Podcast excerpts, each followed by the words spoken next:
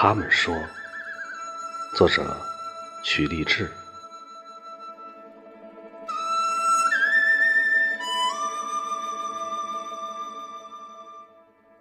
这机械的厂区，盛满了多少工人的汗血。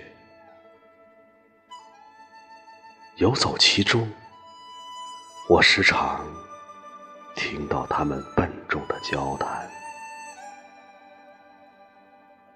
他们说：“三年了，我没回过一次家。”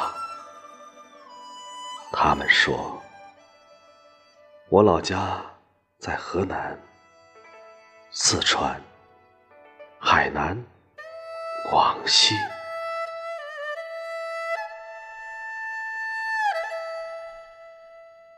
他们说：“等钱攒够了，我就和女友回家生娃。”他们说：“按年头算，我儿子今年也该有九岁了。”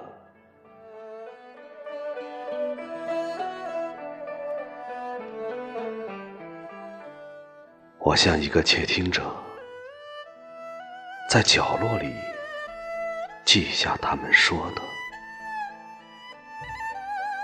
字字鲜红，然后应开凋谢，